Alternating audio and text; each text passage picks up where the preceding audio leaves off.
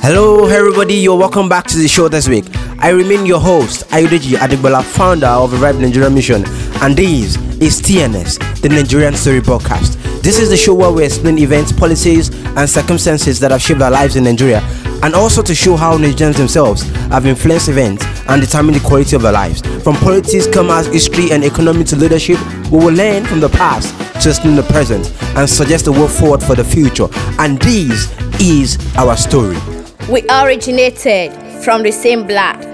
As infants, mother carried us in her arms and we sucked the milk running out of her chest.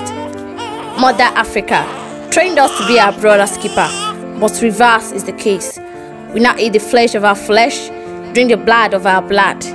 Like Cain and Abel, blood shares blood's blood. Like Judas Iscariot, brothers now betray brothers. Strangers now use brothers to destroy brothers. Siblings are the reason behind the saying if there's no enemy within, the one outside cannot hurt you. Why do we detest our own blood?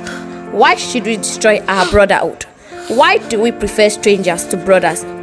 Why are we frenemies? You're welcome to our second episode, tagged Captain Freddie Lugard and the Law of Romance. And today we'll be discussing the topic Captain Freddie Lugard in Kano Empire.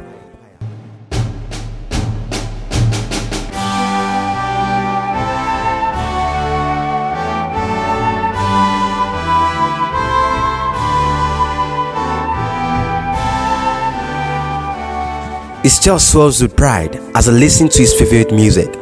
Sir Frederick Lugard, a highly decorated officer of unquestionable patriotism, born on 22nd January 1858 in India into the family of a clergyman, Reverend Frederick Grueber Lugard, and was brought up in England. He joined the army in 1878, served in several capacities, and was awarded the Distinguished Service Order in 1887 because of his meritorious performance during war. Just like other men, Lugard was no exception. He was rejected by the British woman whom he fell in love with in India, an experience that almost drove him to commit suicide. Coupled with the need of breathing, a heartbroken Lugard decided to move to Africa. He fought and bled at the Karonga War in 1888 and became the military administrator of Uganda in 1819 to 1892. He was sent to West Africa, where he was commissioned to raise a native force to protect British interests in the hinterland of Lagos colony against French aggression and was later appointed High Commissioner of the newly created Protectorate of Northern Nigeria on 1st of January 1900. In Kano, the struggle started when Lord Lugard declared a protectorate over much of Sokoto Caliphate, and in return, the Sultan angrily turned down all diplomatic ties with him. In a message to Captain Lugard, the Sultan of Sokoto Attahiru outlined his uncompromising opposition to British invasion and occupation. When he wrote, I do not consent that anyone from you should ever dwell with us. I will never agree with you, and I will have nothing ever to do with you.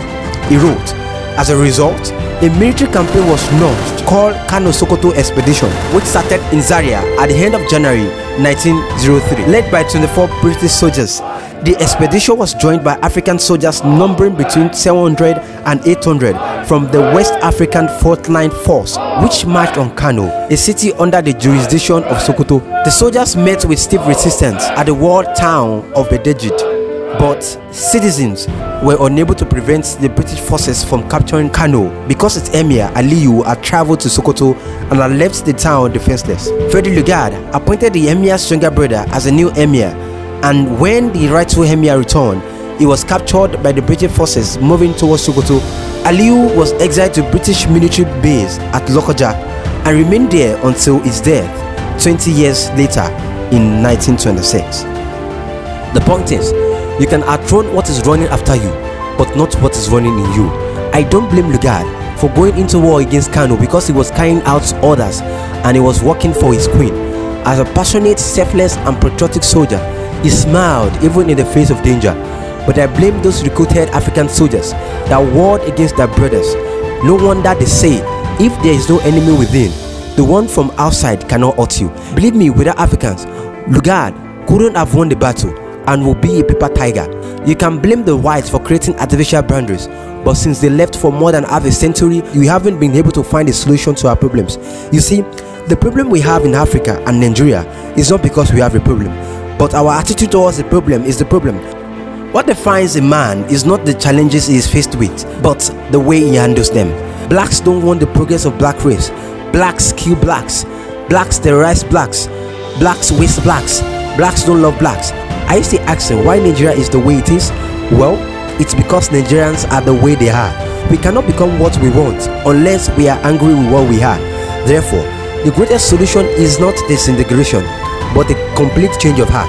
Remember, the solution to Nigeria is not outside the shores of the country, but within its borders. You are the solution. Please don't waste it. This is the Nigerian story. My story, your story, her story. Thank you for listening. Please share your comments and reviews. You can join the discussion on our social media handle WhatsApp at Revive Nigeria Mission on 0813 387 1480. You can also send an email to revive nigeria mission at gmail.com. Please join us next week as we will be telling another interesting story. Shout out to all members of Revive Nigeria Mission. We love you.